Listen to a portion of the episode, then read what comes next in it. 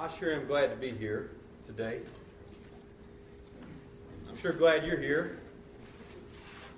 I'm sure glad God has gifted Mark and Megan in a way that they can lead us on Sunday mornings for the next several weeks. I'm sure glad God has gifted each of you with gifts that can be used in the body from welcoming people to greeting people as they come in to sharing with the body of Christ to opening your homes for Bible study.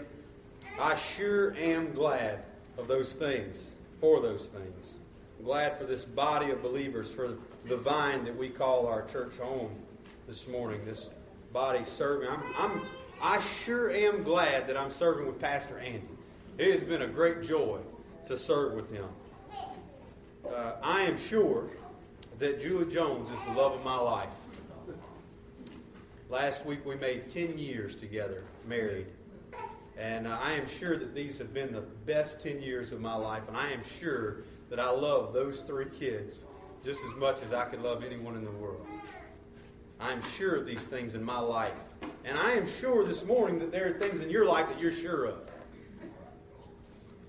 There's also things that I was sure of that actually never came to pass. Uh, I was sure that I would always be athletic. I was sure that I would go play college football and at least have a chance at playing professional football. However, though if that didn't work out, I was sure there was a place for me in the NBA. Because basketball was really my sport. Uh, there are so many things that we are sure today of that have only been confirmed in our life, or some things that we were sure of that have, have been have been brought to the light that weren't really a, a reality in our lives. Today, I want us to look at our sure calling as Christians. So, if you have a Bible, I want to invite you to 2 Peter. 2 Peter chapter 1. These next several weeks, we're going to be walking through the book of, of 2 Peter. And, and, and this morning, as we look at, at our sure calling as Christians, I hope that when we're done, you'll have a confidence in Christ's finished work on the cross to secure your salvation and that you will continue to make your calling and election sure, as we'll read about in a few minutes. So 2 Peter chapter 1 reads this way. Simon Peter, a servant and apostle of Jesus Christ, to those who have obtained a faith of equal standing with ours by the righteousness of our God and Savior Jesus Christ May grace and peace be multiplied to you in the knowledge of God and of Jesus our Lord.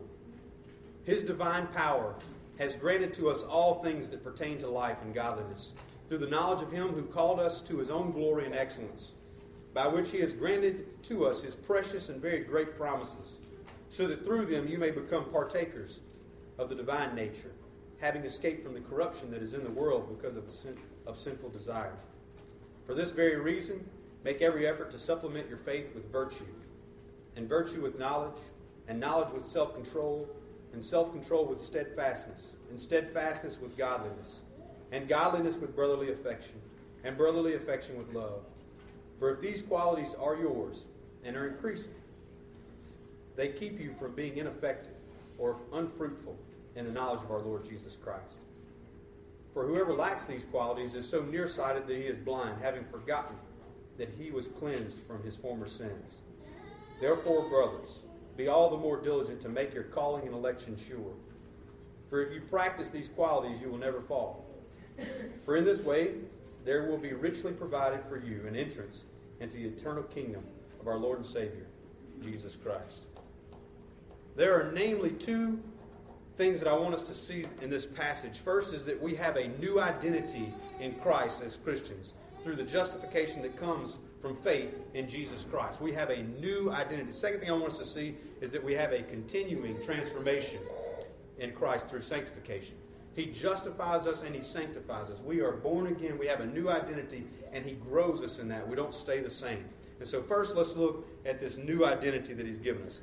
Now, we see implications of a salvation uh, that changes our lives in the very introduction to this book. The very first words of it Peter begins by saying, Simon Peter, a servant or slave and apostle of Jesus Christ. So he, he begins with this simple self identification Simon Peter, a bondservant and apostle of Jesus Christ. Now, if you follow Peter's life in the Gospels and in Acts, then you know that Peter always took the right path.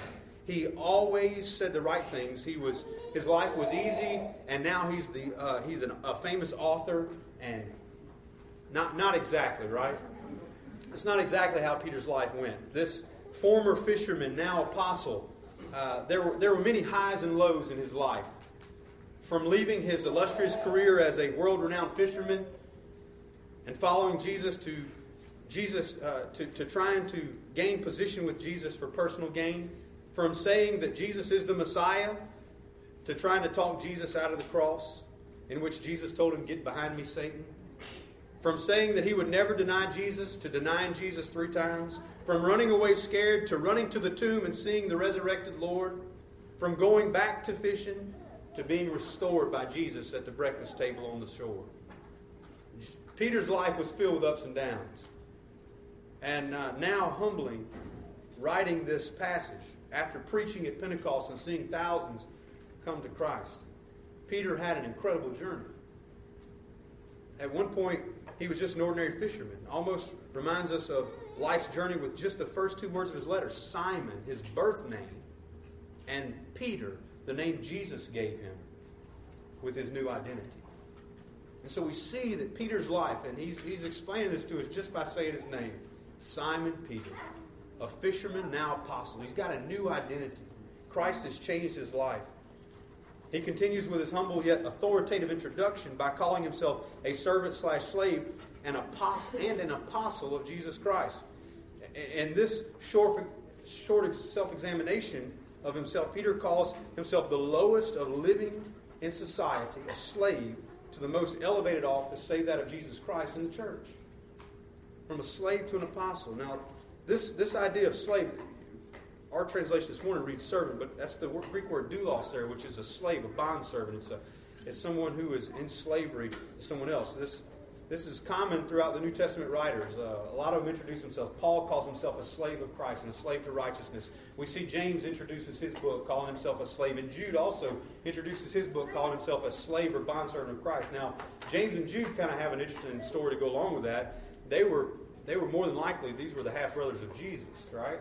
So, children, if you have brothers and sisters, can you imagine your older brother being your master? Can you imagine saying to them, I am your slave? Now, that was the relationship that these guys had. That's the humility that Peter is showing here this idea that he is a slave of Christ. Peter knew his identity, and so must we. The, idea of slavery extends to everyone purchased by Christ. We are bond servants of Christ. Now, the supreme irony of, uh, of this comes that Jesus has actually come to set us free from slavery, right? Free from slavery to sin. And he tells us, therefore, if the Son sets you free, you will be free indeed. So, those who are delivered from slavery to sin, we take on a new kind of slavery we become slaves of Christ. He is Lord in our lives. He is our master. This morning, if, if you find yourself having a hard time saying that you're a slave to Christ, yet you think you're free, indeed, your slavery is great. We are slaves to Him. See, the Scripture tells us we must lose our lives to find them. We must uh, give our lives away to get them back all of that is, is and more is found in Peter's simple self designation here. Peter also not only calls himself a slave, but he says, I'm an apostle. Now, apostleship is the, the highest office you could hold in the, in the early church. This, this claim would let readers know and, and us know that this was a message to be heard, a message with authority. This wasn't just anybody talking, this was someone who walked with Jesus. We don't use that term very often anymore to, to designate people. There are no new apostles. No one else is walking literally with Jesus on the earth uh, in a physical form now. The apostleship has, has been closed. These guys are, are over and done with. And, uh, and so we don't use that term as much. But here, the readers would have known this was a man who walked with Jesus. This was a man who Jesus anointed, gave authority to, to go out and preach and teach, to, to do the things that he did. He said, You will do the same things I do and greater things that you will do. And so this is a message to be heard. And so he speaks to his readers. What does he, what does he tell them? Who, who are these readers? Look at verse 1. To those who have obtained a faith of equal standing with ours by the righteousness of our God and Savior Jesus Christ. To those who have received or obtained a, a faith, a precious faith of equal standing. The, these are believers, more, more than likely Jews and Gentiles, mainly Gentiles, uh, who had received faith from God. They were saved people. Now, when it comes to the faith that's mentioned here, it's, it's not likely talking about that you've received a faith as in the faith. We're all part of the faith, but it's a personal faith. It's this idea of having a very personal faith. And so, uh, the idea of receiving this faith is that it's a gift. We've received faith from God. Your new identity is initiated by faith that is given to you by God. When we accept the finished work of Christ on our behalf, we act by faith that is supplied by his abundant grace. Ephesians 2 8 9. Follow with me here. For by grace you have been saved through what? Faith. And this is not your own doing. So it's not that you mustered up enough faith. It's the gift of God, not a result of works, so that no one may boast. Your faith is not even a work. Salvation is God's work. He is the one who enlightened you. You didn't wake up and figure it out one day. I want to be encouraging to you this morning. You are depraved. I am depraved. We are messed up. Apart from God breathing life into us, we would continue to walk in darkness. So this morning we see that these are people who received faith. They obtained faith. How? God gave it to them. So we are dead and God breathes life into us. We were lost and now we are found. We were far away and God has brought us near. He has done this work, giving us this new identity. It's the work of God. Left to ourselves, we'd still be dead. Listen, when a person chokes or drowns and they stop breathing, there is nothing they can do. Apart from someone uh, else starting them breathing again, they will never breathe. They are dead. A person who is spiritually dead can't even make a decision of faith unless God first breathes life into him, the breath of spiritual life. So God is doing this work of salvation. He is, he is granting life. He's granting life. He's giving life. These readers, and, and by implication us, have received a new identity the same way Peter did. By receiving the gift of God through the righteousness of Christ. Do you see his righteousness in verse 1 there? A faith of equal standing with ours by the righteousness of our God and Savior Jesus Christ righteousness of our God and Savior, Jesus Christ. We are made righteous because of his righteousness. This is justification. He gives us faith. We trust him. And in that act, we become righteous. The scripture says in 2 Corinthians chapter 5, verse 21, he who knew no sin became sin on our behalf that we might be the righteousness of God. We are justified through faith in Christ. So we are given this righteousness that comes from God. Justification is by grace alone, through faith alone, in Christ alone, for God's glory alone. And everybody said, Amen. Amen. That's what the scripture teaches. It's by His grace alone. We have a new identity. So, what comes with this new identity? What comes with this great salvation that God has brought to us? Remember, Peter said He's caused you to be born again to a living hope in 1 Peter? And now we see He continues this and uh, this continuing transformation, this sanctification of those who He breathes life into. He doesn't just breathe life into you and then just let you sit there. He constantly changes you, He sanctifies you. Look at verse 2. It says, May grace and peace be multiplied to you in the knowledge of God and of our Savior and, our, and of Jesus our Lord. This word knowledge here, grace, peace, multiplied you in the knowledge, is, is not the ordinary word for knowledge. It's not gnosis, it's epignosis, which would actually denote here that it's a very personal knowledge. It's not just I know about Jesus, I know a little bit about Jesus, but there's an intimate relationship here. There's there's more knowing than just a head knowledge. It's a it's a heart knowledge. I know that's probably cliche in a lot of Christian circles, but it's a good good illustration here. It's a it's a heart knowledge. It's knowing with more than just your mind. It's knowing with all of who you are. this idea that we have this knowledge in Jesus Christ. Look at verse 3 and 4. His divine power has granted to us all things that pertain to life and godliness through the knowledge of Him who called us to His own glory and excellence, by which He's granted us His precious and very great promises, so that through them you may be partakers of the divine nature, having escaped the corruption that is the world uh, because of sinful, not, uh, sinful desires. A seed has been planted in your life and is now growing. You know, if, if, if you don't if you don't hear anything else, hear this. Christians grow.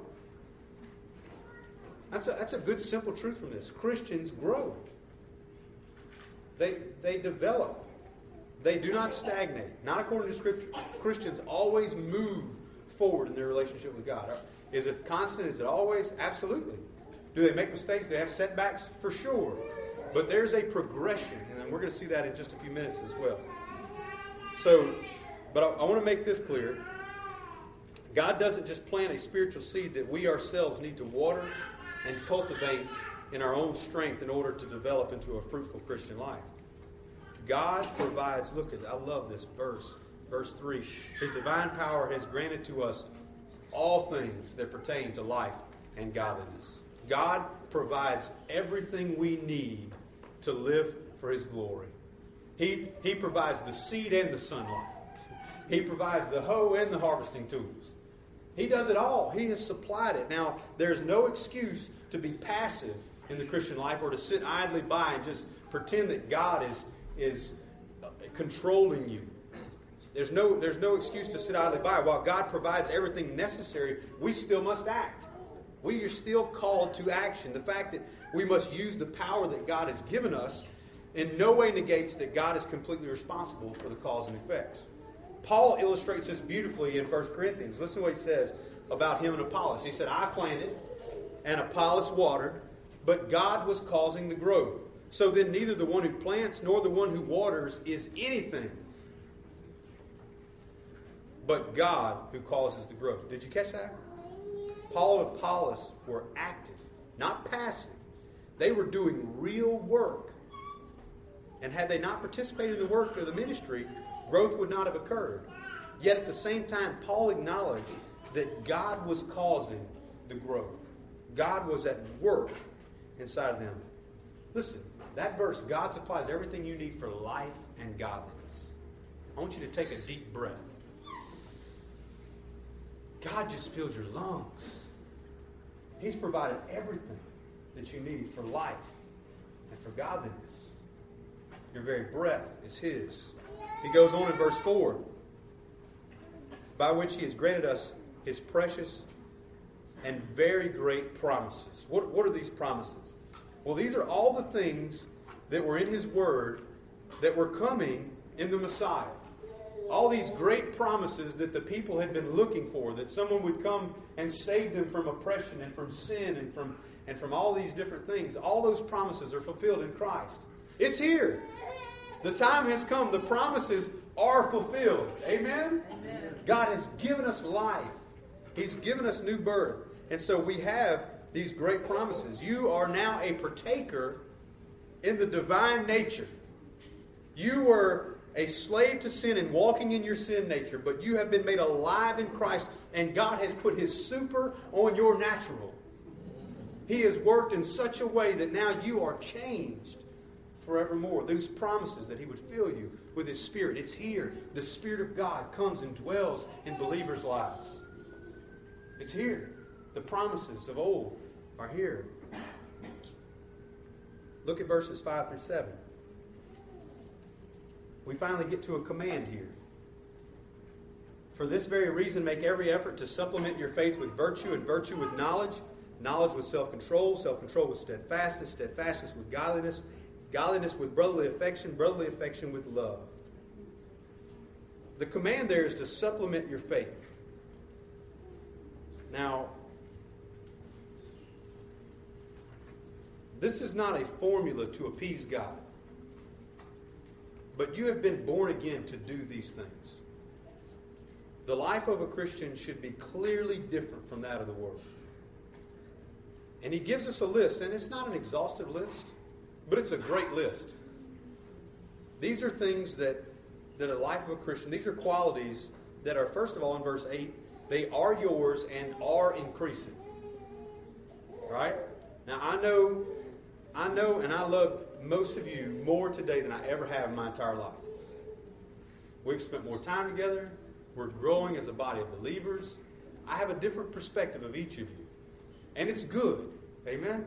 And we're growing and it's increasing. And these things ought to be increasing in our lives. Listen, I can say with confidence that I have more faith today than I've ever had. I, that is something that God has grown me in my life. I am more virtuous now. Than I am so virtuous that I can say that in humility. I'm serious right now. I don't feel bad for saying I'm virtuous. Why? Because God has done a work in my life. I'm not perfect, but I'm more virtuous now than I've ever been. I have more knowledge than I've ever had. Marriage and children will do that to you. Amen. All right, moving on. I have more self control than I've ever had. Listen, maybe that just comes with age. The older I get, the less stupid things I do. It's just, I mean, it's just natural. This is ever increasing in my life, right? I have more steadfastness. You can count on me more today than you probably ever could have. I'm more godly now than I've ever been. I have more brotherly affection. I've learned to love the brothers, even when they're not lovely. I've grown in love. Now, again, this is not some formula to appease God, but these are things that should ever be increasing in the Christian's life. And so, so they're ours and they are increasing. Secondly, they keep you from being ineffective and unfruitful. And you want to be an effective Christian, do these things. Stop, listen, stop whining and worrying about all the other stuff. Start living the gospel. He's given you everything you need for life and godliness. Everything. It's right at your hands. Should, he's given to you. And so the reality is we must walk in it. We must walk in these things that are ours. They belong to us. These virtues should be ever increasing. And, and you want to be fruitful? Start loving people more. Start practicing more self control have more knowledge. And listen, you've got the power to do it. We're going to get to that in just a few minutes. Now, I believe that these verses are very closely tied to something that many Christians struggle with at some point in their lives, if not regularly. And that is the assurance of salvation. At some point, I think all believers have a moment where they struggle with whether or not they really are saved or not, whether or not God really did a work in their life. And I believe we see that implied here in verses uh, 8, 9, and 10. For if these qualities are yours and are increasing, they keep you from being ineffective or unfruitful in the knowledge of our Lord Jesus Christ. For whoever lacks these qualities is so nearsighted that he is blind, having forgotten that he was cleansed from his former sins. Therefore, brothers, be all the more diligent to make your calling and election sure. For if you practice these qualities, you will never fall. So, verse 9 and 10, when our, when our lives do not look like this list mentioned, that's when doubt can come in. When we're not practicing these things in our life, that's when this struggle with, man, am I even saved, comes in. When these qualities aren't increasing in our lives. That's why in verse 10 it says we must be diligent to make our calling and election sure. For if you practice these things, you will never fall. You'll never fall, perhaps, into doubt. Now, I don't want you to get the idea that we're helping God firm up our salvation. That's not what it means by making your election or calling sure. We are simply proving through faithful obedience to Christ that we have been called and we have been elected. It's proof of our salvation. So these things should be ever growing and increasing in our lives. If not this morning, take a moment. How do you feel? It makes you wonder, doesn't it? So Christians Christians may struggle with that. But that's why Peter goes on to remind them in verse 12, which we didn't read, we're going to get into next week more. He said, I intend always to remind you of these qualities, though you know them and are established in the truth that you have. We need to be continually reminded of this, this idea of what God has done in our lives. Finally, we also see here that Christians will persevere.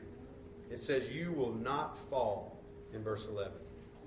Look, I love this. Verse 11, check this out. At the end of verse 10, you will not fall, for in this way there will be richly provided for you an entrance into the eternal kingdom of our Lord and Savior Jesus Christ. Here's another fact about Christians born again Christians will persevere to the end, they will not fall. These virtues will continually grow in them, and they will not fall.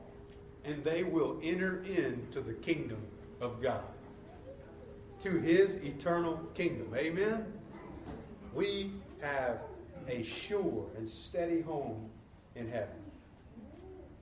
So, I want to close with a little bit of a technical lesson for us, because I think this will bring it all together today. Follow me, if you will. There is an overarching principle in, uh, that we need in our Christian life that will help us interpret and apply scriptures, especially scriptures like this. We must understand the principle of the distinction between indicatives and imperatives in the scripture. And don't tune me out. Listen for a minute. An indicative, basically, uh, this is a platform. That's an indicative, indicating this is a platform. An imperative is a command. Come up to the platform. Right? The indicatives in Scripture talk about who we are in Christ. The imperatives talk to us about what we're to do in Christ. Now, here's what we have to realize: people in our culture, in all cultures, all cultures, are hardwired towards a works righteousness, towards a righteousness that they earn on their own, especially in our culture. I mean, we're a culture who catechizes phrases like, I need to pull myself up by my own bootstraps, or I did it my way. I'm looking out for number. I'm just worried about me, myself, and sounds like you guys know our culture. That's the culture we live in. We are hardwired towards works righteousness, towards independence not justification by grace alone, through faith alone, in Christ alone. We're not hardwired for that. We don't get that. So, because we're hardwired towards works righteousness, here's what we have a tendency to do we have a tendency to look for the imperatives in a passage, the commands in Scripture, so that we can go back and work harder at them. Appeasing God and somehow building our resume up. But, folks, that's, that's what we try to do. And, and if, if we're not careful, we'll look at the Christian life as striving to do better to please God. And we hear a sermon like that we need to be increasing in all these things, and we think, I need to go home and improve these things, or I'm not really saved. That's not what this passage is saying. So, whenever we see imperatives in Scripture, then we always see indicatives right along with them. You don't see in 1 Peter, Be ye holy as I am holy, unless you see that we are declared to be a holy nation. You are a holy nation. Therefore, be holy as I am holy. The indicative, this is who you are in Christ. The imperative, this is what you should do in Christ. You do what you are called to do because you are who you are called to be. Are you following with me? So, what's the power for you and me to do the imperatives? Where's the power? Well, the power is to believe in the indicatives to, to believe who you are in Christ. If we spend all our time telling people the do's and don'ts, the imperatives, and we don't get them to the indicatives, then we do two things. Number one, we strengthen their works righteousness muscle. Or number two, we're robbing them of the very power they must have to go and do what they're getting ready to go and do. What does this have to do with our passage? Well, there's no exception. Verse 3 and 4 have no verb. There's no imperative in those in that passage. Only indicatives. He has given you divine power, everything you need for life and godliness through the knowledge of him who has called you to his own glory, by which he granted to us precious, very great promises, so that through them you may become partakers of the divine nature, having escaped from the corruption that is in the world because of the sinful desire. Here's the command. For this very reason, make every effort to supplement your faith supplement your faith. Supplement, there's the command supplement your faith. But, folks, you can't do that on your own. You can only do that because you have, verse 3, received divine power. You have been given a new identity so that you can live the life that God's called you to live. The power is in who Christ has called you as a Christian. You have the righteousness of Christ. So when you hear a preacher, you hear us get up and say, you need to live like this, you need to live like this, it's not because you need to muscle up enough strength so that you can be or do. It's because of who you are that you reflect the nature of God. You reflect the righteousness of God. Now, if we look at the imperative, especially in light of verse 10, that says to make your calling and election sure, we will find ourselves undermining the power that has been given to us to do the very things commanded. You have faith and virtue with knowledge and self control. You can grow in steadfastness and godliness and brotherly affection and love because of Christ's finished work on the cross. So today, let me ask have you experienced that? Or have you spent your life trying to do and do and do without ever being first? You'll never make it on your own righteousness. If you could, then there would have never been a sacrifice that needed to be made. But Christ is our only hope. You can be a slave of sin or you can be a slave of Christ. This morning, our prayer is that God is moving in your life. If you've never experienced life in Christ, may God grant you eternal life today. May He awaken your spirit and give you new life. If you have new life, you're not, you don't have to please God. You don't have to try to please God. Live the Christian life. You have the power, everything you need to walk in His ways. Set your finger.